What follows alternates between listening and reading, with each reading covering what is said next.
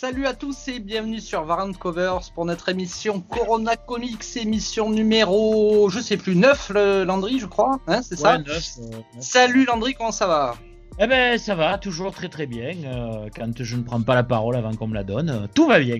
Bon, et pour nous accompagner, j'ai buvant son verre de cognac, de cognac?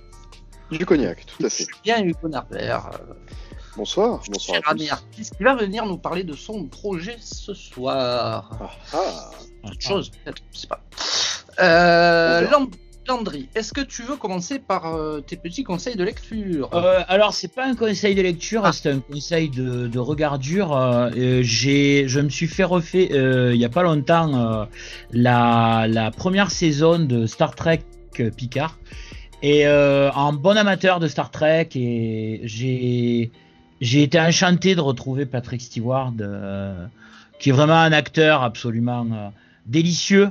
Peut-être pas le plus grand, euh, certainement pas un grand acteur au sens, bon, même s'il a fait de- d'excellents rôles, mais c'est un homme tellement, enfin, on y croit quoi, on En y croit en son, oui, oui, un chauve, on y croit un chauve, chauve qui peut, mais euh, non, non, non, on croit vraiment. Oh là là, ça. là, ça, démarre ce soir. ce soir, on est, on est, on est, on est au taquet ce soir.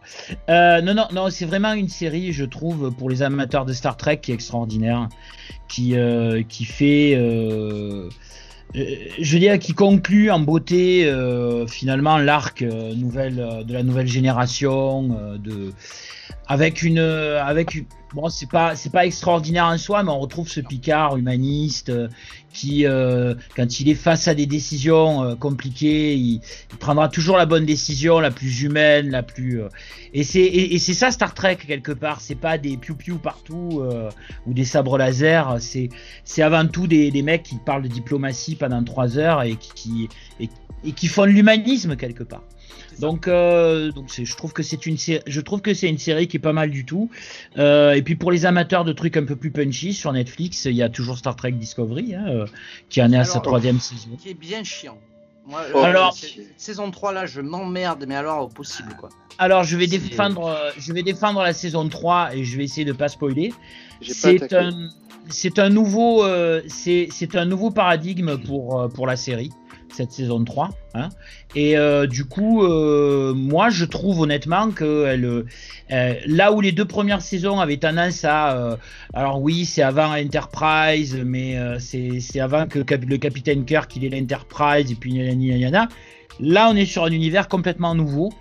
Et, Ah oui, et oui. avec et avec plein de possibilités qui euh, qui je qui je pense peuvent donner des scénars Ouais. intéressants et un peu un peu différents de ce que euh, Star Trek Mais, a toujours. euh, Et est-ce moi, que- moi, moi, j'ai- Alors oui, je veux bien qu'il y ait des nouvelles perspectives, des nouveaux trucs, mais moi, je me suis retrouvé face à des histoires de oui, oui, quoi. Euh, oui, oui, il va sur la planète machin. Oui, oui, il va sur euh, sauver euh, bidule. Oui, oui, il va faire Ça. Star Trek.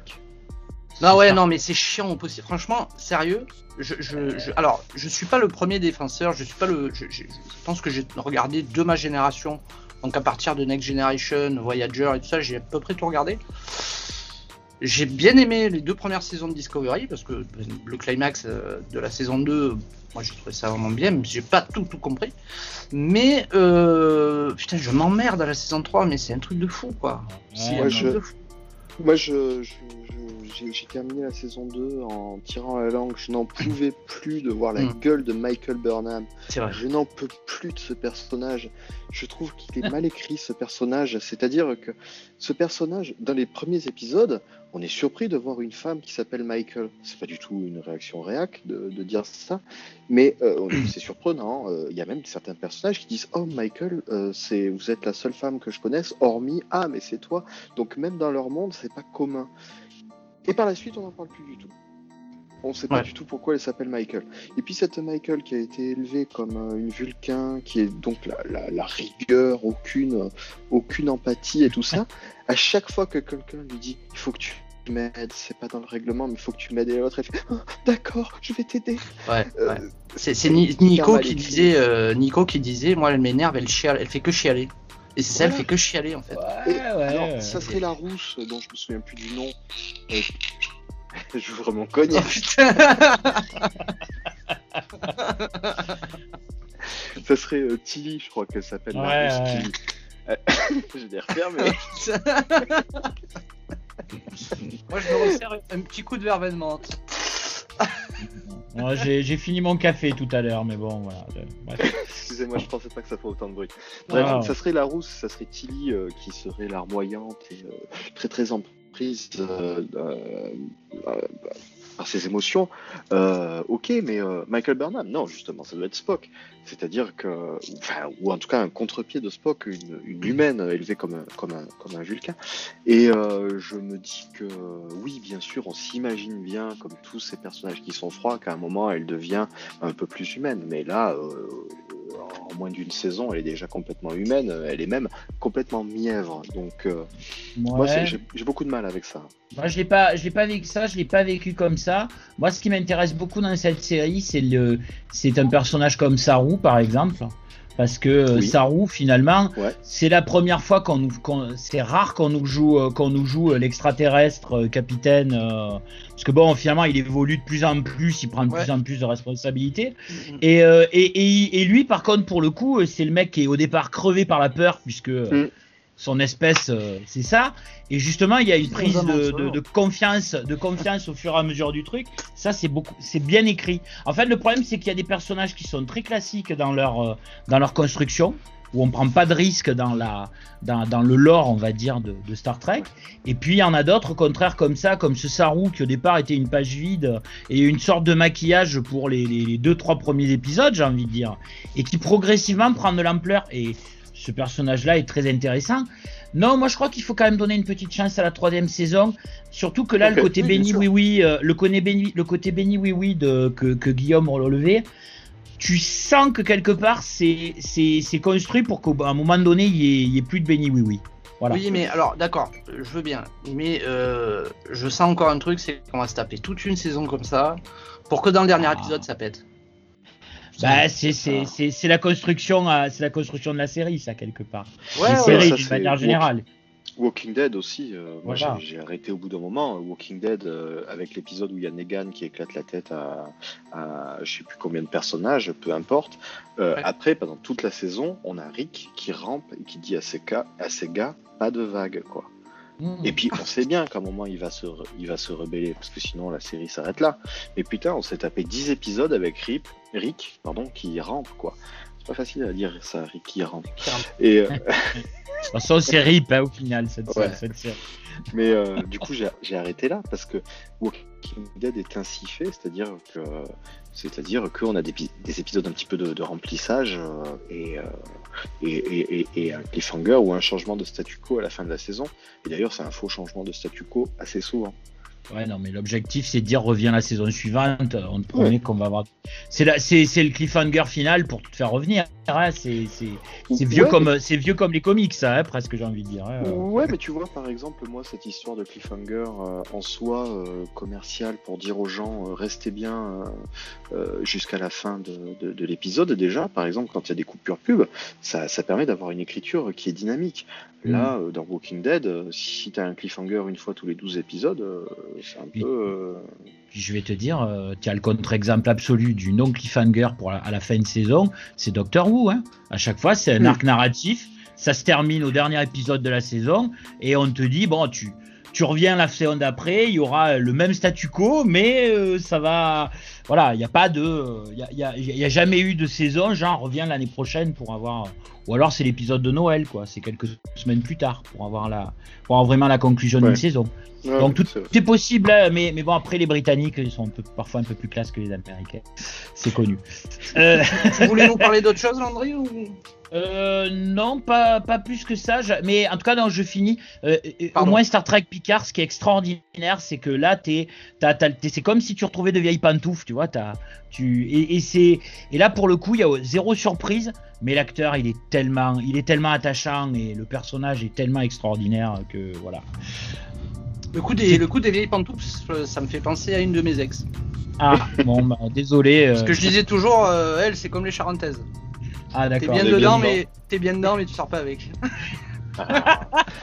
Oh non, Quelle je horreur. cautionne pas. Mais bon. Non, non, non, non, non, non plus, non plus. C'est, c'est Non. comme le, voilà, voilà, c'est comme les casques VR la fois Ah. précédente. On cautionne pas. Euh, donc, euh, Julien, est-ce que tu as vu quelque chose qui te plaît euh, dernièrement Est-ce que j'ai vu quelque chose Qui m'a même plu? Bah là, je suis en train de binge-watcher The Crown. Alors, vous avez déjà Mm. compris, je pense, par rapport au précédent podcast, que je suis un geek repenti, c'est-à-dire que les geekeries souvent euh, me Ah oui, saoulent, oui, oui. c'est-à-dire que ça doit faire à peu près 30 ans que j'en bouffe et j'ai l'impression de euh, bah, d'être au McDo à chaque fois, c'est-à-dire que je sais à peu près ce que je vais avoir euh, et c'est sitôt vu, sitôt oublié, sitôt mangé, sitôt digéré. Euh, donc euh, non, la The Crown me plaît pas mal, la dernière saison de The Crown. Euh, Qu'est-ce que... bah, si, alors si, geekerie quand même, j'aime bien The Mandalorian parce que Ouais. euh, au-delà du scénario qui est alors d'une simplicité euh, à toute épreuve, euh, n'empêche que je trouve qu'il y a tous ces clins d'œil euh, à la, à la trilogie, enfin à, à l'univers Star Wars, j'allais dire à la trilogie originale, mais à tout l'univers qui est quand même, c'est très bien maîtrisé quoi. Ouais. Même dans l'épisode, euh, je me souviens plus combien, où il y a euh, le petit Yoda, euh, le- l'enfant qui est euh, amené dans une école où on voit que les petites filles ont des, ont des tresses et des chignons qui font tout à fait penser à celles de Leia, alors que euh, ils viennent pas forcément d'Alderaan. Mais euh, n'empêche que c'est, euh, moi je trouve que c'est, c'est un vrai plaisir ça pour moi. Ouais, voilà, c'est ça. Ouais, ouais, ouais. ouais. Bah, Et c'est puis, la suite officielle hein, de, de, de l'univers Star Wars. Ouais. hein.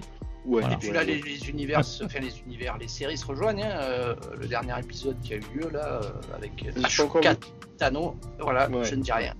Non non mais Super. Mais euh, ça se rejoint, voilà, tu, tu sens que ça se rejoint. euh, les, les Bah, il y a Dave Filoni. Ouais. Bah, je Hein pense qu'il va devenir petit à petit euh, le, le, le showrunner, lui, de toute façon. il va devenir ouais. George Lucas. C'est, euh, ouais, ouais, ouais, ouais. Tant pis pour Mais lui. il, il est, il est plus fidèle à la franchise de Star Wars que George Lucas lui-même. Parce que George Lucas, la- faut pas oublier qu'il a fait l'attaque des clones et euh, la menace fantôme. C'est vrai, c'est vrai. Et le holiday spécial, ah non, c'est pas lui, ça, c'est Non, c'est pas pas lui. c'est pas lui. C'est pas lui, mais enfin, euh, ça prévoyait déjà ce que de ce qu'allait Ouais. devenir la saga. Alors, tu vois, Euh, du coup, Filoni, moi, j'avais arrêté de regarder Rebels, et en fait, mon, mon, mon, mon plus grand, euh, Nolan, euh, un fan de, de Star Wars Rebels. Et euh, il m'a toujours dit, mais si, regarde, regarde, regarde. J'ai j'ai jamais voulu regarder. Et, euh, et du coup, bah, suite au dernier épisode, j'ai regardé. Alors, euh, bon, Euh, ouais, c'est bien, mais je- les, les gens vont- m'en voudront, mais euh, je, je trouve que ça fait un petit peu cheap moi sur certains trucs en fait. Star Wars Rebels. Et, bah, C'est un petit peu. Après, bah, quand tu regardes une autre série comme Clone Wars, qui est le- la dernière saison a été faite en même temps que Rebels. Putain, Clone Wars, c'est d'une qualité, mais c'est hallucinant. Mais euh, alors moi je suis pas euh, suffisamment calé, mais je connais une, une amie euh, qui est, euh, bah tiens je vais la citer d'ailleurs, Fanny Monstier qui qui, euh, qui Oui. est euh, blogueuse et euh, youtubeuse et euh, podcasteuse dans les GG Comics et également dans les Nerds à vif, euh, qui euh, qui, euh, qui, qui qui est fan de Star Wars et qui du coup m'explique un petit peu tout ça et et elle, elle est complètement folle à chaque fois qu'il y a des références parce que comme elle a tout vu, tout lu, euh, que ce soit en, Eh oui. en roman ou en film ou en série animée, elle, elle va capter toutes ces références. Et quand je disais que The Mandalorian me plaisait parce qu'il y avait des références qui me font plaisir à mon petit cœur de fan et d'enfant, ben elle en a encore euh, dix fois plus que moi. Euh, Eh oui, oui. en capte encore dix fois plus et ça c'est génial quoi. Bon, Alors, mon, moi- fils, en voyant le dernier épisode, il est devenu complètement dingue. Alors moi je vais je vais vous dire une chose, Mandalorian, ce qui est extraordinaire aussi, et j'en profite parce qu'on a un, un grand dessinateur avec nous ce soir. Oh là. Euh, ce qui est formidable, The- non, The Mandalorian, ce qui est formidable, Non, parce que Guillaume euh, il dessine pas si bien. Ouais, voilà. c'est vrai. Non, The Mandalorian, ce qui est extraordinaire, c'est le générique de fin avec, euh, avec les, les Ouais. concept art, hein, bon, Ouais. qui sont retravaillés pour être. Mais Ouais, c'est une vraie lettre, c'est une vraie lettre d'amour quelque part à, à, à, à, ce qui à ce qui fait le, le, le- aussi le charme de ces séries depuis euh, de- depuis des années. Enfin, Ouais. la BD a aussi beaucoup fait vivre Star Wars. hein. Enfin, je veux dire. euh, euh, à- la base, Ralph McQuarrie, McQuarrie, excusez-moi pour, pour la prononciation, qui a fait tous les concept art de, de- de la, de la vieille trilogie Star Wars, euh, son dessin, il était tout à fait dans cet esprit-là. Donc, euh, de toute façon, euh, c'est euh, c'est un hommage à tout ça. euh, C'est certain que ce, générique en concept art, euh, je sais que le concept artiste qui fait ces images, ou les concept artistes qui font ces images d'ailleurs, ils sont pas nommés, c'est dommage. Euh... je crois qu'ils sont nommés, mais. Euh... Ils sont nommés Oui, oui, ils sont nommés. J'ai plus, plus les noms en tête. Je sais que la première saison, il y avait Kali Yost, il me semble. Kali ah Yost. Ouais, ouais, ouais. je sais pas s'il n'y a pas, Stephen Platt aussi. Peut-être, ouais. Enfin, il y a, y, a, y, a, y a, je crois que c'est. Ah, Alors, excusez-moi, autant pour moi. Euh, mais euh, je sais qu'il pense à Ralph McQuarrie euh, en faisant ses dessins, quoi. Oui. Parce qu'il y a 36 000 façons de faire un rendu. On pourrait faire du Alexis Briclot, et c'est pas ce qu'ils ont fait. Ils ont fait une peinture type acrylique, comme ce que faisait Macquarie.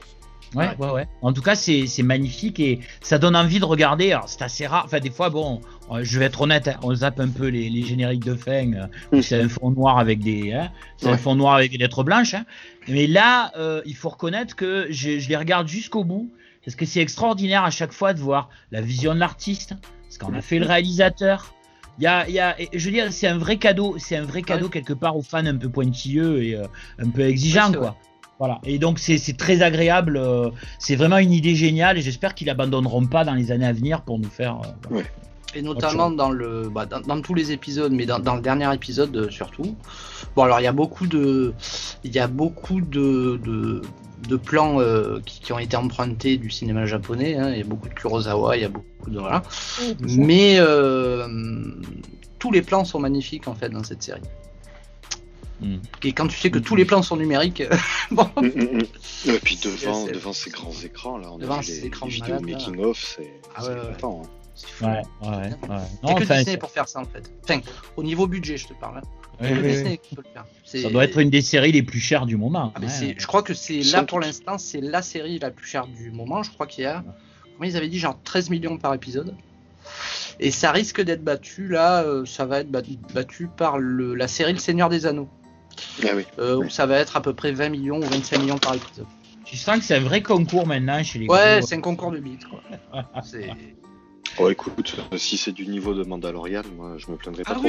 Après, euh, pour un Seigneur des Anneaux, j'espère quand même un scénario un peu plus touffu que le, que le Mandalorian, que je trouve très agréable et très sympa.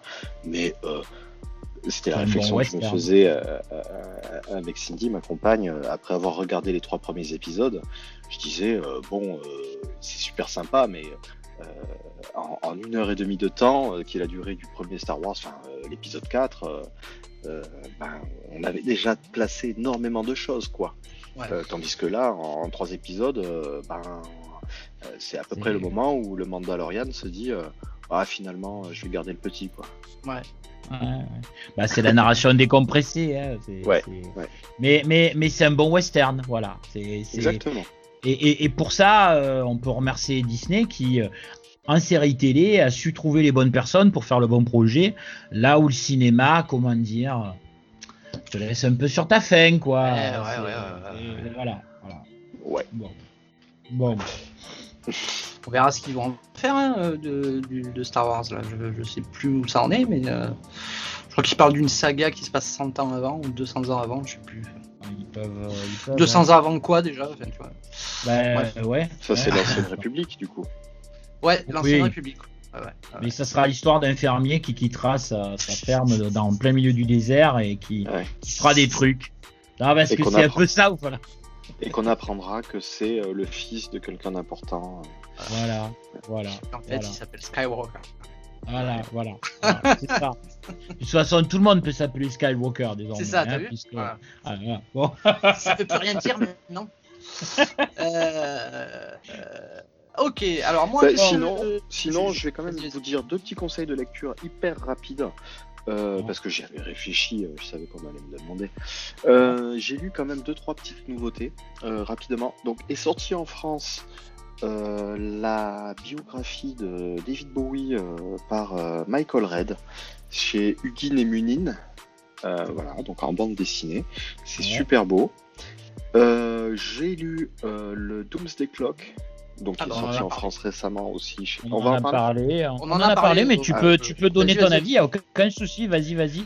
Ben, euh, moi j'ai trouvé que c'était un superbe travail de dommage à cette bande dessinée. J'ai l'impression que Jeff Jones s'est un petit peu surpassé quand même à essayer de se mettre dans les pantoufles de Moore et de et, du coup de, de, Gibbons. Mais bon, je suis à peu près certain que je le relirai jamais. Mais euh, j'ai euh, quand même bien aimé la narration, les, voix. Euh, j'ai trouvé énormément de clins d'œil et j'ai trouvé que c'était. Bon, pour ceux qui ont aimé Watchmen, j'ai envie de dire essayer, ne serait-ce que pour l'hommage, quoi. Je ne le considère pas comme une vraie suite. Mais j'ai bien aimé quand même le. Attention, je spoil comme un porc, hein, donc chez vous les oreilles, les gens. quand même le fait qu'avec Watchmen, Moore tue toute naïveté dans le comics de super-héros.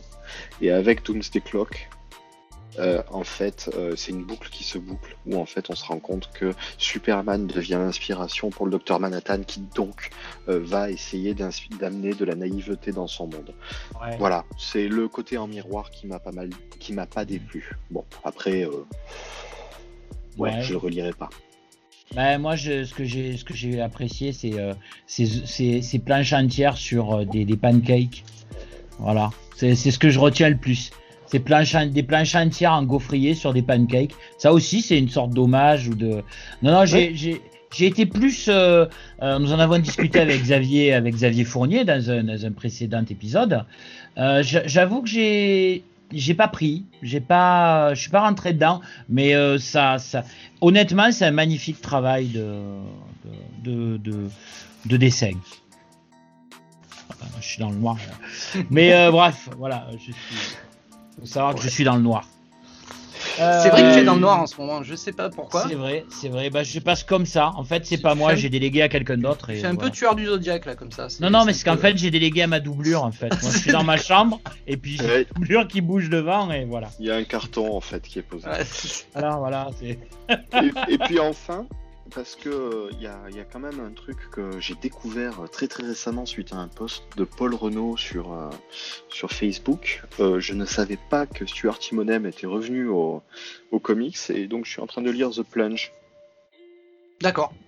BD de Joe Hill, donc le mec qui en doit Lock and Key et, euh, et Stuart Timonem au, dessin, et donc c'est superbe. Bon, le, scénario là pour l'instant, à l'issue du premier épisode, je sais pas trop où ça va. Il y en a six, c'est sorti, c'est fini à ma connaissance.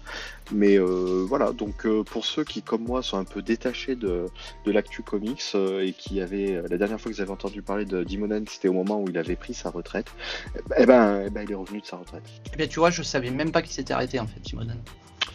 Moi, je savais qu'il s'était arrêté, mais je savais pas qu'il avait repris, tu vois. Donc, euh, voilà, donc dans le, Black Label, euh, dans le Black Label de DC Comics, euh, Hill House, le label ah. horrifique de, de, Joe Hill. Il avait besoin d'argent, le monsieur Non. Enfin, je sais rien, je suis pas dans ses comptes. Mais je pense que Marvel ne payait pas trop mal ses grandes stars. Ouais. Bah oui. Ouais, puis, puis le Black Label de, DC, ça a l'air d'être le, dernier endroit où DC produit un peu de l'original, du frais, du, alors, est-ce que c'est le successeur de Vertigo, euh, Black Label bah, Ils essayent. Ça n'aura pas l'aura de Vertigo, parce qu'à ma connaissance, enfin peut-être de Plunge, mais à ma connaissance, il n'y a pas encore de, de, de, de, de Sandman, de Wonder Bullets, de, de Fable, de, de séries de que ce soit en termes de longueur ou en termes de hmm. qualité.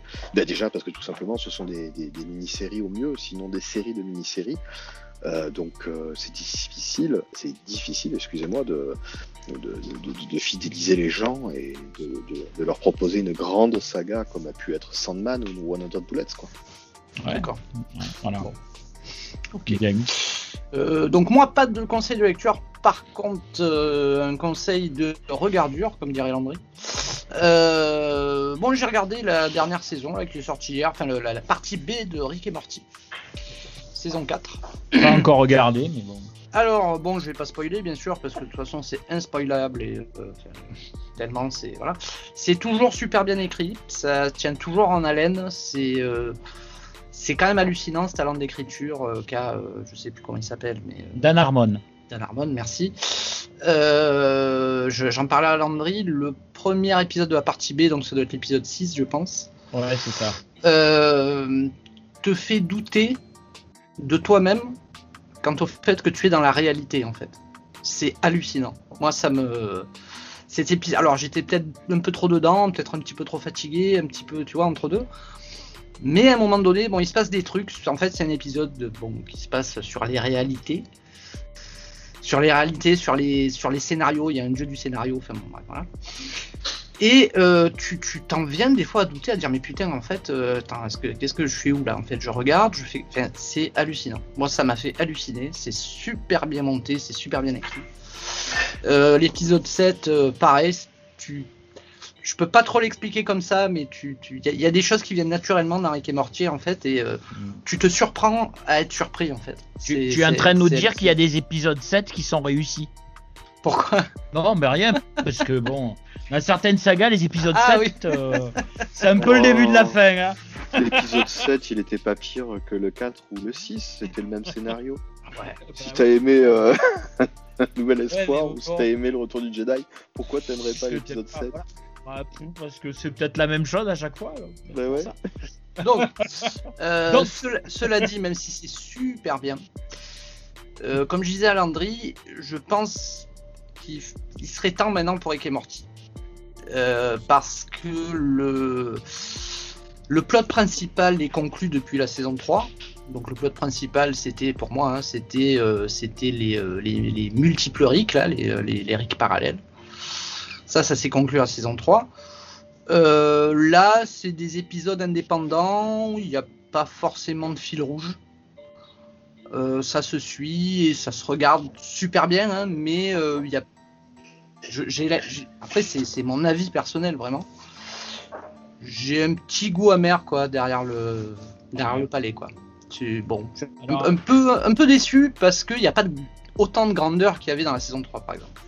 Sais ce que je t'ai dit, ce que je t'avais répondu, euh, donc, donc je vais en faire profiter nos, auditeurs. Euh, je pense que le problème de cette saison 4, c'est qu'elle a été euh, écrite euh, en partie à un moment où il renégociait les droits justement pour les, les, sept saisons suivantes, hein, puisqu'il faut savoir mm. qu'ils ont aussi un accord pour cette saison après la troisième. Euh, et que donc du coup, euh, j'ai envie de dire peut-être que c'est ces, ces scénars un peu autonomes, un peu sans, sans, fil conducteur, sans fil rouge sur une saison où c'est plus lié au fait que bon, bah, au moment où ça a été rédigé, ils savaient pas si même ces épisodes allaient sortir. Euh, donc il euh, y a peut-être de ça. Par contre, si vous aimez Rick et Morty, les, les BD euh, édités par, édités en France d'ailleurs, et très très bien traduites pour le coup, sont absolument géniales à lire. Hein. C'est chez iComics, c'est ça? Oui, c'est ça, c'est iComics. Chez iComics, c'est Sullivan qui. tout à fait. Tout à fait, hein, Sullivan Rouault qui s'occupe de ça. Et, tu nous entends. Voilà. Là où tu es. Oui. Petit ange parti trop tôt. Ah non, pardon. Non, il est, il est toujours là, euh, rassurez-moi. sur Twitter, il tweet sur le PSG et sur. Euh, et, et, bon, ouais, et, puis en, et, puis en, plus de ça, High Comics, euh, excusez-moi, je fais une petite parenthèse, a, a, eu un album nominé pour Angoulême et j'arrive plus à me souvenir lequel, duquel, de quel album il s'agit. Donc félicitations à cette, bah à cette jeune maison d'édition, euh, quand même, parce que ça fait 3 ans, 4 ans peut-être. Ouais, 3 ans, déjà. Et, et, et, et, ben voilà, être nominé à Angoulême, euh, nommé à Angoulême euh, pour un album euh, qui plus est de comics, félicitations, bravo les ah, gars. C'est la, la marque du talent, hein, j'ai envie de dire. Hein.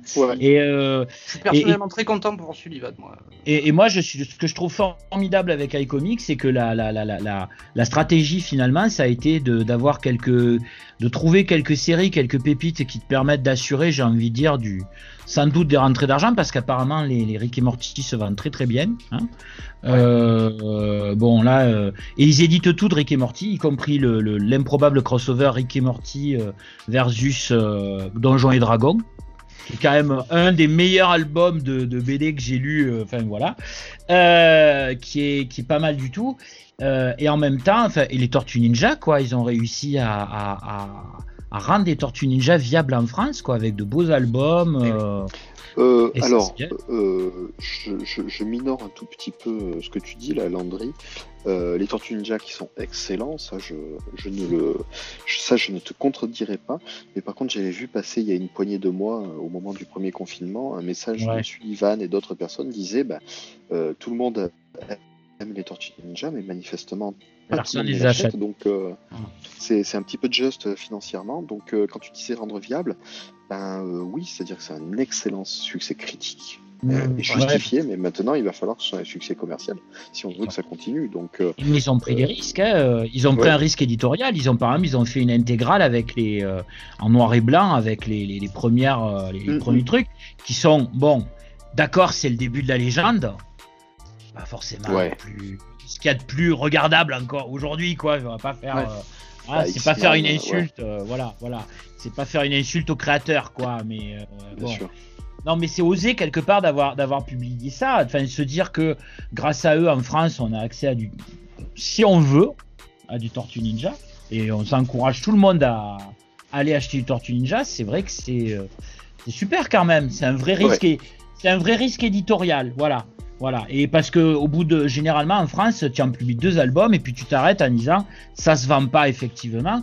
Là quand même quand tu regardes, ils en sont à, je crois 8 ou 10 tomes. Enfin, je sais plus. Enfin, c'est c'est énorme. Enfin, ils, soutiennent la série. Tu vois ce que je veux dire? C'est pas au sujet de, des Tortues Ninja, je me souviens plus au sujet de quel BD c'était, euh, donc je vais pas, je, vais pas le dire, mais, mais c'était euh, Thierry Mornay, éditeur chez Delcourt, qui m'a souvent dit, et ça c'est sa phrase et que j'adore, que je garde toujours en tête, si tu veux perdre de l'argent, c'est la meilleure série qu'il faut publier en France.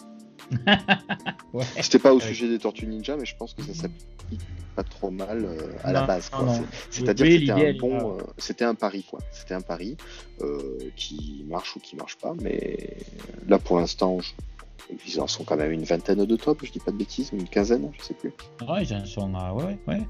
Non, ils en ont édité un paquet, oui, oui, oui. Je, je, je, sais plus, je crois que je les ai à peu près tous à la maison, mais j'ai pas, j'ai pas compté parce qu'il y a les séries, il y a des séries annexes, il y a des mini-séries, c'est voilà. Mais euh, bon, bref. de... J'essaierai de l'inviter peut-être. Euh, J'enverrai un message, on verra. On verra s'il répond déjà parce qu'il est tout le temps pressé, il est tout le temps, euh, il y a toujours des trucs à faire. Donc, euh, et Sullivan d'ailleurs qui a eu un succès énorme avec euh, son euh, Astra Mortem sur Ulule, qui a l'air d'être un album exceptionnel. Alors moi qui suis fan de Giger, bien entendu je me retrouve tout à fait dans cet univers-là, entre du Lovecraft et du Giger, avec une ambiance horrifique, bien poisseuse, bien dark fantasy que je trouve superbe. Donc euh, je me languis de pouvoir le lire parce que je crois qu'ils ont levé 200 euh, ou 300 000 euros, entre 200 et 300 000 euros sur une, sur une plateforme comme ça euh, pour un premier projet. Parce que Sullivan, tout le monde le connaît, il a la notoriété en France dans le monde du comics, que ce Capital soit comme blog, que ce soit. Bien sûr, bien sûr. Il y, a, juste titre, c'est un mec hyper talentueux et, et, hyper sympa. moi, j'adore Sullivan. Très accessible, ouais. Mais en tant qu'auteur, euh, ben écoute, euh, c'était un pari. Euh, ces dessinateurs, son dessinateur sur ce projet, moi personnellement, je connaissais pas. C'est superbe. Hein. Mais donc, je veux dire par là, on a entre guillemets une BD de débutant et, et, et 300 000 balles, quoi. Ouais. Enfin, 300 000 balles. En fait, je parle même pas de chiffres, je parle du nombre de personnes qui, sont, qui se sont montrées présents pour soutenir ce projet. 300 000 balles, en fait, on s'en fout, que ce soit 300 000 ou 100 000 ou, 1 million, on s'en branle. C'est juste pour dire que cette BD, elle a trouvé un lectorat que les BD d'éditeurs qui passent dans le circuit classique euh, ne trouvent pas.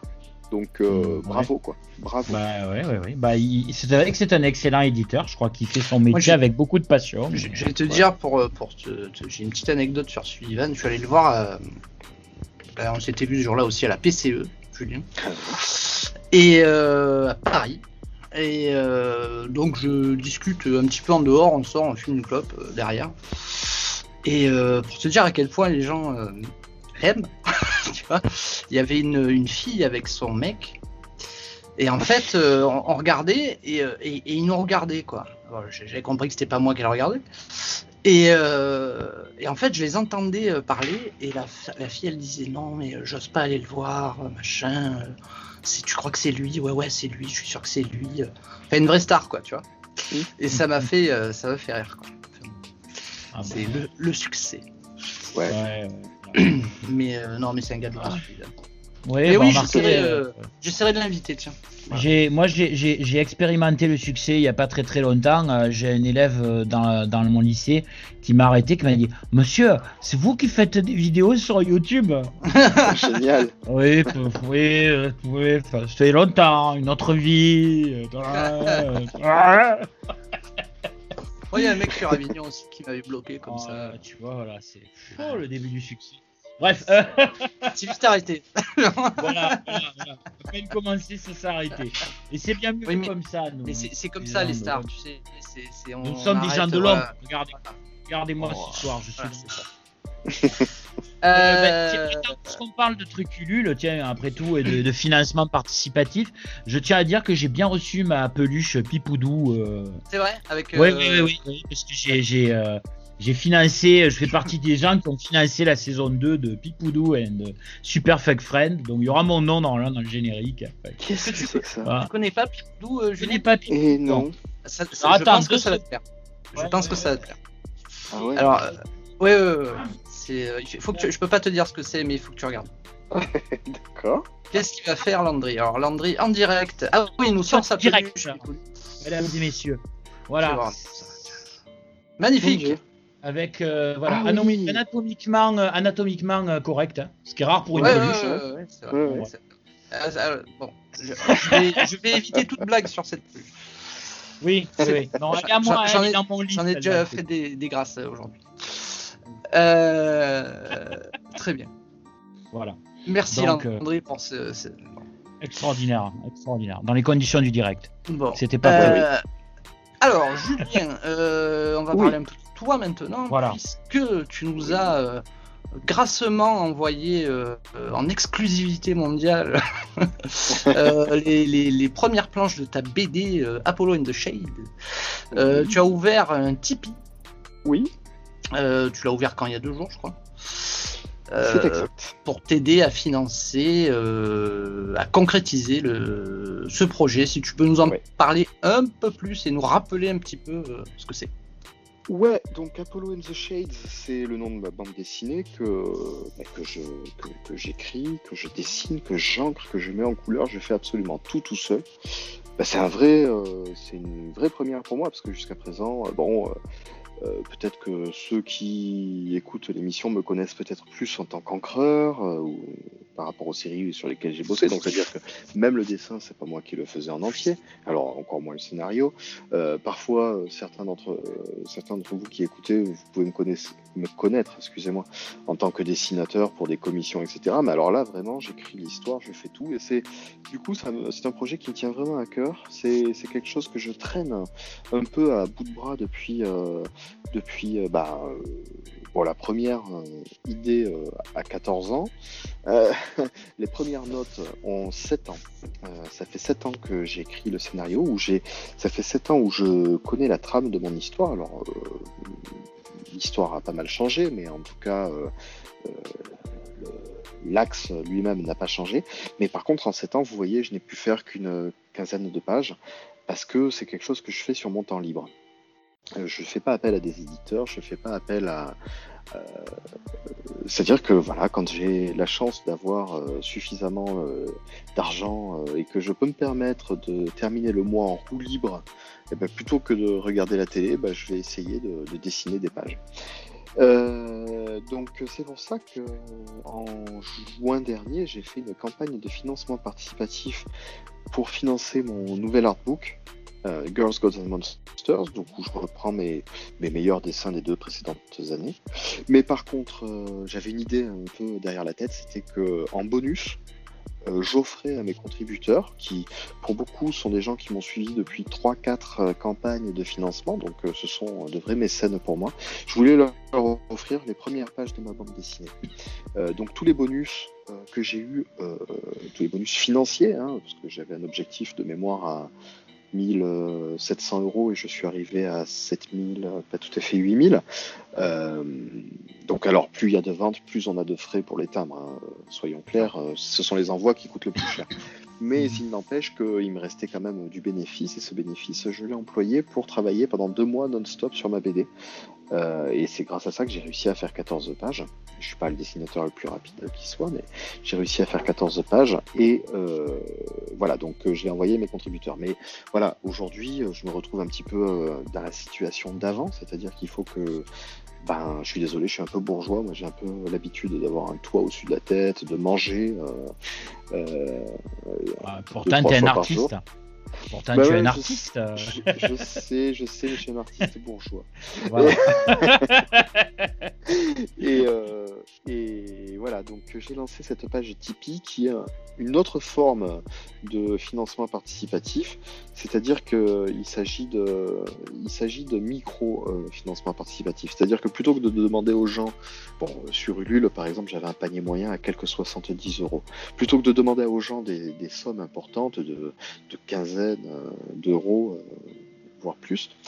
Euh, je, leur propose d'accéder à du contenu spécial, donc de la de l'illustration, mais surtout des pages de cette bande dessinée pour 1, 2, 5, 10 euros par mois, où les gens s'abonnent en quelque sorte et reçoivent deux à trois fois par semaine dans leur mail une illustration ou une page de bande dessinée. Et, donc ils savent que cet argent-là alors il y a 8% qui est pris par euh, Tipeee, euh, c'est normal, euh, c'est la plateforme qui, qui Ouais. gère cette collecte d'argent, mais euh, le reste, bah, les 92% restants, c'est pour moi, c'est c'est pour justement euh, travailler sur cette BD. En fait, ces, ces contributeurs, ces mécènes, ont le rôle de l'éditeur. C'est-à-dire qu'un éditeur va souvent euh, euh, payer un, un auteur euh, des avances sur droit. Ouais. Et euh, bah, plutôt que. Alors, c'est un prêt que nous fait l'éditeur, et derrière, il se rembourse en exploitant notre œuvre, euh, dans tous les sens du terme. Euh, là, justement, le fait de passer en direct entre le lecteur et moi, il n'y a pas d'éditeur, je reste à 100% propriétaire des, des droits, et puis, eh ben, si, si, si ça trouve du succès, c'est moi qui. c'est moi qui en profite, quoi. Bah, Voilà. Oui, oui. Mais ça te permet aussi, je suppose, d'avoir une, une vraie liberté créative euh, où à la limite tu, tu, tu, tu choisis ta direction finalement de de- d'œuvre. euh, ça, ça, ça doit aider quand même aussi peut-être. Ouais, après, euh, de ma petite expérience avec des éditeurs en France, alors attention, hein, je n'étais qu'encreur hein, sur des bandes dessinées comme Masqué ou Le sang du dragon. Alors, Le sang du dragon, c'est un peu particulier, l'éditeur était également le scénariste, c'était Jean-Luc Istin. Mais en tout cas, sur Masqué, où on avait euh, un éditeur euh, chez euh, Delcourt euh, qui, en fait, était surtout garant du, du, du, du, du, du rendu délai, quoi. Du délai. Ouais, ouais. lui-même ensuite il laissait faire ses auteurs quoi c'est à dire que sauf si manifestement il y avait un problème majeur Hmm. euh, là il, il aurait intervenu sinon euh, son boulot c'était d'envoyer un mail toutes les 5 pages disant super Ouais. Voilà. bon par contre il prenait 12% Oui, Ouais. voilà. Bah, c'est ça, Oh, super. je, je- je suis un Mm. peu je suis un peu je suis un peu caricatural en fait parce que Non. je non, non, si je suis vraiment caricatural et je tiens à... C'était pour la blague. Euh, L'éditeur, en fait, euh, il prend le risque financier. Ouais. Déjà, euh, c'est lui qui va imprimer le truc. C'est lui qui va avoir toutes les relations. Il, il a tout un réseau de distributeurs, de diffusion, etc. qui, qui est mis en place. Je peux, entre guillemets, me moquer comme ça de, de l'apport de Delcourt. Alors, sur un suivi éditorial, je pense que c'était très limité. Euh, sur un... Par contre, sur tout le reste, bah, c'est tout à fait légitime qu'il ait sa part et qu'il ait une part importante. Voilà. Non, mais il y y a- c'est un travail aussi. Hein. On, on parlait d'un éditeur avant, c'est un travail. Moi, moi, je trouve que tu vois, pour avoir euh, lu euh, cet après-midi euh, cette preview de Apollo and the Shade, ce que ce qui me plaît beaucoup, tu même si preview, toi. preview, oui. Donc tu dis le comics books et la Ouais. preview. Oui, je fais, euh, je fais ce que je veux. Je fais Non, ce non, que je veux. Je suis prof de français, moi. Voilà. Non, mais Je suis d'accord, prof de français. Donc j'ai tous les droits. Euh, voilà, hein, c'est c'est reconnu, c'est légal. J'ai tous les droits. je fais ce que je veux, je dis ce que je veux. Comics. Et donc, euh, ce que j'ai, voilà, ce que j'ai, euh, ce que j'ai vraiment apprécié, c'est que si tu veux, Allez voilà, dès que tu dis que tu apprécies quelque chose, il débouche une bouteille. C'est incroyable. Mesdames et messieurs, avec modération. Euh, on ne le dira jamais assez. Euh, ce que je, on est écouté par des enfants, si ça se trouve. Alors bon, Ah voilà. Donnons, donnons l'exemple après avoir le porno euh, sur le casque virtuel. Enfin, bref. C'est du cognac sans alcool. oui, Voilà, oui. tout à fait, Bien sûr. tout à fait. Et il n'y a rien. Voilà. Et, et, et Pornhub n'existe pas. Euh, et donc, euh, puisqu'on y est, euh, non, je trouve que c'est un très bel objet. Surtout, moi, ce qui m'a, ce qui m'a bien plu, c'est que tu peux flasher. Tu as une ambiance musicale qui va avec, euh, qui va avec tes pages. Euh, et, et cette thématique de, de, de au fond, de, de- chercher la légende sous le, le, le, le- le- de la musique, quoi. Je trouve ça, euh, je trouve ça original. Voilà. J'avais pas lu. Merci. Voilà. Je te le, non, je te le dis parce que bon, je sors de ma première lecture. Alors j'en suis à. hein, euh, mais je trouve vraiment, je trouve ça vraiment chouette l'idée de, de montrer qu'au fond, euh, derrière la musique, il y a des histoires, il y a des légendes, enfin, il y, y a quelque chose. Ah, pas- moi, je suis un, un fan de rock, alors euh, je suis pas parti sur un groupe existant. hein, euh, c'est Non, Apollo and the Shades, c'est un groupe fictif. Mais d'ailleurs, peut-être que, peut-être, peut-être, peut-être que il y aura bientôt de la musique qui va arriver. C'est en discussion euh, avec diverses personnes, mais c'est pas encore fait. Donc, je, je Ah. me tais, mais euh, Ouais, il y aura ouais. peut-être bientôt de la musique originale. D'accord. Euh, et donc, euh, euh, le, euh, moi, je, je suis passionné par ces légendes du rock, en fait. Euh, ce, ce club des 27, euh, enfin, c'est complètement fou. On a euh, 27 rockstars qui sont mortes à 27 ans. Ouais. C'est épatant. Alors, il y en a aussi qui sont morts à 26 ans et d'autres qui sont morts à 28 ans. hein. Ça, je, Bien Ouais, entendu, ouais. c'est un peu con. On fait dire ce qu'on veut aux, aux statistiques. Mais euh, ce club des 27, c'est passionnant. Euh, les, les frasques des rockstars sont, sont, sont, sont très amusantes. Et puis, en fait, bon, pour, pour expliquer en deux, trois mots, euh, bon, j'ai la chance de. Enfin, j'ai la chance. Ouais, si, si, c'est une chance, c'est un ami de connaître un, un, ami guitariste qui s'appelle Ron Tal, Bumblefoot, qui a travaillé pendant. euh, euh, moi, je le connais depuis euh, 97, hein, donc ça fait 23 ans qu'on se connaît, mais qui, entre 2006, si je dis pas de bêtises, et 2014 ou quelque chose comme ça, il a travaillé pour les Guns N' Roses. Euh, il remplaçait Slash à la guitare et euh, en- quand on l'a vu en 2006 euh, à Bercy, on a pu passer derrière, rejoindre Ron pour, des, pour discuter un petit peu puisque bah, on se connaît depuis longtemps. Et on était à côté des tourbus et là pour la première fois de ma vie j'ai vu des vrais groupies. Mm. et je pensais que ça n'existait plus moi les groupies. C'est-à-dire que les groupies qui viennent qui viennent proposer des faveurs sexuelles à des videurs et qui arrivent avec leur petit vanity parce que dans l'idée, c'est qu'elles réussissent à passer les lignes, qu'elles euh, vont monter dans le tourbus pour se faire sauter par deux, trois, quatre personnes euh, célèbres. C'est surtout ça, c'est le, le, Eh le ouais. de célébrité en fait. Euh, et puis, et puis, et puis d'ailleurs, elles ont tout à fait raison. Ma foi, qu'elles s'éclatent quoi. Euh, C'était pas du tout un jugement de valeur. Et ben, euh, c'est c'est là où en 2006, je me suis dit, il y a vraiment quelque chose à raconter sur les groupies.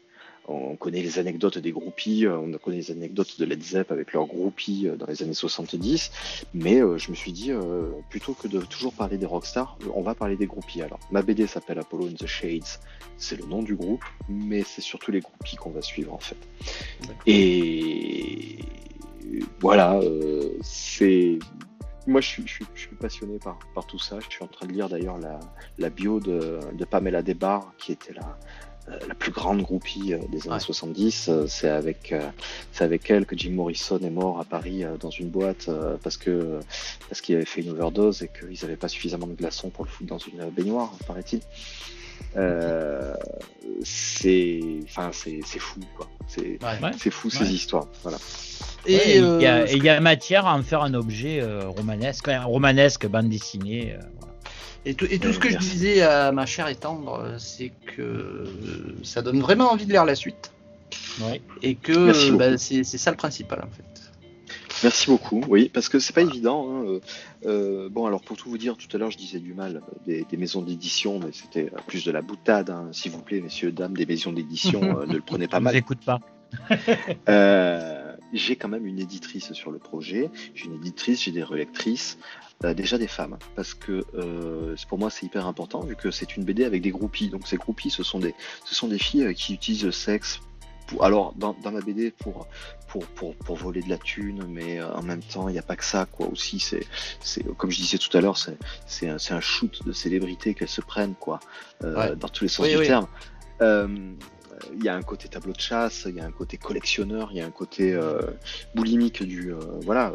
Nous on collectionne les comics, on en a des, des milliers et des milliers. Il nous faut toujours le comics de plus, toujours un autre, toujours un autre. Ben, elles c'est des rockstars quoi, en fait des gens célèbres et elles pourraient pas sortir avec un avec un que sais-je un vendeur de bagnole quoi. Bah, ouais. Et- Ou un encreur. non, voilà. euh, et, donc, ouais, je voulais avoir quand même euh, quelqu'un qui m'aide. Alors déjà parce que c'est ma première BD. Euh, donc Marie-Paul Noël, qui est éditrice, qui, qui, a qui est éditrice freelance, qui a travaillé longtemps également chez Delcourt, féministe aussi, donc qui m'aide à, c'est elle qui a eu l'idée de, la séquence télévisée au début. c'est elle qui, qui, qui m'a dit, tu sais, tu as peut-être un peu trop de nana dans ta BD là, parce que tu en as 5, réduit un peu à 4, vraiment réfléchi. Est-ce que tu peux pas passer à 3 Non, bah alors reste à 4 quoi. Euh, elle, m'a vraiment aidé à ça. Et euh, ben ouais, ouais, j'espère que euh, c'était une discussion que j'ai eue avec elle. J'espère que ça donne envie de lire la suite. Alors je vous remercie de, me dire ça. Parce que à quel moment est-ce qu'on arrête un extrait en fait? Est-ce qu'on en montre trop? Est-ce qu'on en montre pas assez? Dans ces cas-là, les gens se disent ouais, mais enfin je m'en fous, c'est que des types qui discutent. Euh, c'est quoi l'histoire? C'est quoi le c'est quoi l'enjeu de cette bande dessinée hein? C'est d'ailleurs souvent l'écueil de, certains numéros 1 dans des comics où on se dit à la fin du numéro 1 putain j'ai perdu du temps quoi. Je sais pas du tout ce qui se passe dans cette histoire euh, parce que justement c'est trop décompressé comme on disait précédemment. Ouais. Mais euh, voilà, donc ça c'était un peu mon ma crainte et donc ça me fait très très plaisir si, euh, si vous me dites que pour vous ça ça a rempli son contrat de teaser. ouais, ouais parce que j'ai l'impression, sans connaître la suite, hein, j'ai l'impression que tu places à peu près euh, les personnages principaux dans les dans ces 16 pages de preview. J'ai l'impression. Ouais. Voilà, ça place pas la situation telle qu'on va la connaître, mais euh, ça, place déjà des trucs, des traits de caractère et tout ça. Donc ça, c'est le plus important. Et c'est ça qui donne envie de, le prof de français que je suis, euh, le prof de français que je suis, te dirais que c'est une excellente scène d'exposition euh, qui donne envie de découvrir la suite du récit. Tu vois, je te le bah, fais, je te le fais très professionnel. Et je tiens à rajouter une chose, moi, qui m'a beaucoup plu dans, dans cette preview. Et je me fous de savoir ce que pense Guillaume de ce mot. C'est la maquette. Je trouve que la, la. Ah non, mais j'ai dit moi, dis donc. Non, non, mais preview. Je te parle de ah, preview. bon. euh, je, je, je, trouve la maquette sympa. Tu sais, euh, alors bon. On, bon, attention, hein, je, c'est un petit peu comme ce que ce que ce qu'ont tenté euh, les, les, les X-Men là, tu sais, avec euh, Hawkbox là. Hein, euh. C'est y a, y a, c'est un vrai c'est un vrai objet, tu vois. On sent que si tu tiens sur ce, ce truc là, au-delà de la bande, au-delà du, du, récit qui est très intéressant, tu as, un bel objet avec des QR codes. On est dans l'air du temps et c'est très chouette, je trouve. C'est mon, ça c'était un choix, euh, c'était une, une, envie dès le début, c'est-à-dire que bon, mon dessin, il vaut ce qu'il vaut. Euh, moi, j'y vois plein de problèmes. Je pense aussi que je suis pas le plus mauvais, donc je pense que c'est à peu près, à peu près au niveau pour être présenté, quoi. Euh, mon scénario, bah, ça je croise les doigts, ça c'est ce qui me fait un peu plus peur, mais surtout là où je trouve que euh, souvent une BD qui va être euh, amateur ou semi-pro, là où elle va pêcher, ça va être dans l'emballage, dans l'habillage. C'est-à-dire que le lettrage, il va être un peu, un peu mal foutu. Donc j'ai essayé de faire le meilleur lettrage possible. J'y ai passé du temps sur le lettrage. Euh, pour euh, et puis et puis la maquette. Alors la maquette, euh, je tiens à la remercier. C'est Bérangère Minig qui avait déjà fait la, la maquette de, de, de, mon sketchbook Girls, Gods and Monsters, volume 6 et 7. Et je l'ai, je, lui, je lui ai tout simplement envoyé des, des, comics en disant, tu vois, ça, ce sont des comics, notamment les trucs de Hickman en effet, qui ont de, toujours de belles maquettes. Et je lui ai dit, écoute, vois, j'ai besoin d'une page de garde. Alors par rapport à ma pagination, j'avais besoin d'une double page. Donc, euh, parce que euh, c'est un peu, c'est un peu, euh, ça c'est un petit truc éditorial. Je, suis un peu emmerdé, c'est-à-dire que j'ai voulu commencer sur une double page ma bande dessinée. Donc ma page 1 est à gauche, or la page 1 est toujours à droite. Les pages impaires, les pages impaires, excusez-moi, sont toujours à droite. Moi j'avais besoin qu'elles soient à gauche. Euh, donc euh, ça, ça m'a un peu euh, foutu dans la merde pour deux trois trucs. Bref, peu importe, ça c'est juste de la mise en page, c'est ma cuisine interne. Mais donc j'avais besoin d'avoir une page de garde qui ne soit pas la deuxième de couverture, mais qui soit la deuxième de couverture à la première page du livret. Donc qui soit une double page. Donc là, Bérangère a réussi à me faire quelque chose avec un chemin, avec quelque chose de très aéré. Elle m'a laissé de la place, de la place pour pouvoir faire une petite dédicace si besoin.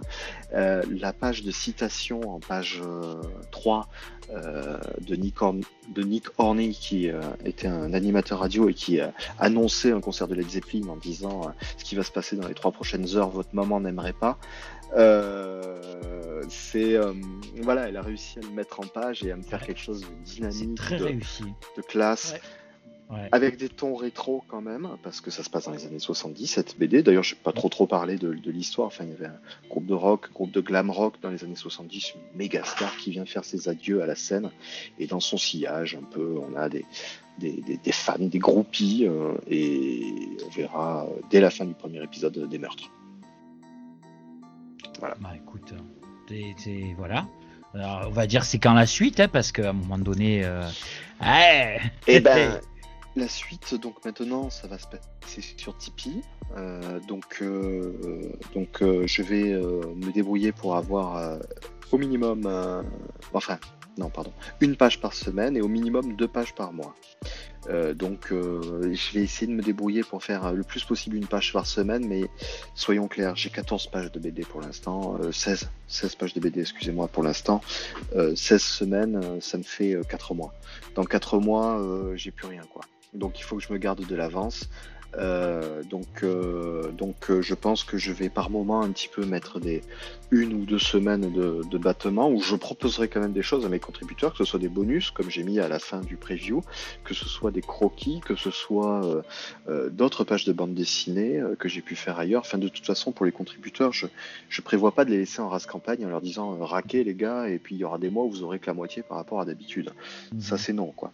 Mais au fur et à mesure que le montant euh, collecté euh, augmentera, et j'espère que ça fonctionnera, euh, bon, je vais être tout à fait transparent avec vous. Pour moi, il me faut à peu près une semaine pour faire une page. Il me faut à peu près deux semaines pour faire trois pages. En fait, il me faut, je fais une page et demie par semaine, grosso modo. bon, euh, vous allez me dire que je suis peut-être un peu bourgeois, comme j'ai dit précédemment. Je vais être tout à fait transparent avec vous. Il me faut à peu près 500 euros par semaine. Il me faut 500 euros par semaine parce que j'ai les charges, euh, des charges d'URSAF, euh, j'ai diverses charges. donc voilà, tant si j'ai 500 euros par mois qui tombent, je garantirai aux contributeurs deux pages par mois. Si j'ai 1000, j'en garantirai quatre pages par mois. Voilà, c'est comme ça que je calcule en fait. Ouais. D'accord. Non, mais c'est pas de souci. Ben, euh, voilà, il y a donc chercher sur Tipeee, hein, financer, financer, parce que c'est un beau projet. Je, de, Merci beaucoup. J'en ai Julien et sur la page de Vancouver euh, et sur ma voilà. page. Voilà. Euh, merci de trouver tous ces liens. Voilà, donc. Et on espère. on je partagerai aussi moi de mon côté. Merci. on te souhaite que du bon avec ce super projet. Merci bien. Tout à fait. Merci beaucoup. Bah, ça me touche. Vous êtes, euh, faites partie des premiers lecteurs. Je crois que vous êtes. Euh, Landry, tu dois être le cinquième à avoir lu la BD. Voilà. Non, c'est. Alors là, c'est encore plus formidable. Je suis extrêmement honoré là. Et au bord des larmes. Non, mais c'est extraordinaire. C'est très rare de, de, pouvoir dire de pouvoir toucher une, une BD, enfin des planches avec ses yeux, malheureusement, parce que bon, c'est du, c'est du virtuel, mais euh, qui, ah, le cinquième. En tout cas, c'est un, manifestement, c'est, très très beau et euh, ça donne envie de lire la suite. Voilà. Clairement. Merci beaucoup. Et, pour te dire, même Charline, enfin même ma, compagne, Charline, euh, enfin ma compagne, mon épouse, qu'est-ce que je dis, ma compagne Elle a été intriguée, quoi. Ah elle est tombée sur les planches où il y a du topless, mais, euh, mais, euh, mais elle m'a dit, ah, tiens, voilà. Elle n'a jamais touché le BD de sa vie. Hein, donc. De temps en temps, il y a des filles nues euh, dans cette BD. Oui, mais ça va. Oh, à, nos à, nos âges. On y survivra. On, y survivra. Oh là là. Punaise, on, y survivra. Hein, nous en faites pas. Hein, Mon cardiologue m'a dit que j'étais pas cardiaque, donc ça va à ce moment. ah. C'est très bien. Continuons. Donc c'est pour ça que j'ai pu la lire maintenant. Le cœur vient accroché. Euh, donc messieurs, c'est la fin bientôt de l'émission. Euh, on va un petit peu parler de la fin de, du, podcast de Corona Comics. C'est bientôt fini parce qu'on avait fixé euh, la fin au 15. J'ai décidé que ce serait peut-être après. C'est-à-dire que on va faire la, semaine prochaine, là, on sera le, dire, on sera vers le 10, on va dire, on va faire la prochaine émission. On fera peut-être encore euh, deux, trois émissions derrière. C'est-à-dire que j'aimerais bien que qu'on finisse avec un épisode de Noël avec plein d'invités. Donc euh, voilà, on fera peut-être euh, Julien, on fera peut-être Nico, on fera peut-être notre copain Jonathan, on fera peut-être Xavier, on verra. Voilà. On verra. Ceux qui, ont, Ceux qu'on a déjà euh, voilà, ou d'autres. Voilà, ceux D'autres, qu'on a déjà voilà. Ouais, Surtout Ouais, mais pour le Noël, Ouais. surtout que pour Noël, il se peut que ce soit en live en plus. Ah oui, c'est vrai, t'es là à Noël. IRL. Ah. C'est vrai, tu es là. Il n'y a plus de restrictions à partir du 15 pour le déplacement. Alors, tu, c'est tu, vrai. tu es là, euh, tu es dans le sud euh, 15 jours? Bon, une semaine. Une semaine Une Bon, semaine. on verra. Tu viendras boire, on vient- tu viendras boire le café. On discutera. Avec grand plaisir. Euh, euh, Cognac. Voilà, messieurs. Co- euh, café cognac, bien sûr. Euh, alors, ma femme m'a dit alors tu leur dis de pas venir jeudi, vendredi, parce que jeudi, vendredi, je fais les bûches. Donc euh, voilà. Ah, Donc vous ne viendrez pas le jeudi. Et voilà, justement. c'est plutôt bon une bûche. Donc euh, peut-être que nos amis auditeurs là, ils commencent à être complètement largués là. Écoute, c'est pas grave. On leur Hein, dit au et revoir. On leur si dit au revoir quand même. S'ils sont Ouais. pas contents, c'est pareil. D'accord. Euh, bon ben voilà, merci euh, les amis de nous avoir euh, écoutés, euh, merci de partager euh, ce podcast. Euh, allez sur la page de Julien, euh, typez euh, son projet. Euh, et puis je vous dis à très très bientôt. Merci Guillaume, André, merci Julien. Oui. Je peux faire une chose avant qu'on parte, euh, avant, avant la fin de ce podcast. Je veux juste Est-ce que faire c'est comme dans. Non, non, mais c'est comme les vrais podcasteurs. Alors, euh, n'oubliez pas euh, sur Apple Podcast de nous mettre des étoiles et des commentaires. Parce Oui, qu'on voilà. aime beaucoup ça et euh, voilà. Voilà. Alors, je je, Je voulais le faire au jamais moins à une fois. de- Non, non, ça je jamais à des gens de faire ça. Oui, mais je voulais Euh, le faire moi. Ouais, j'avais ouais, envie non, de faire la non, pute, c'est voilà. pas, truc. Allez, à tous, euh, à très bientôt. On vous fait de gros bisous. Merci beaucoup. Merci à vous. Merci à toi. Salut, bisous. Allez, Salut. ciao. Ciao.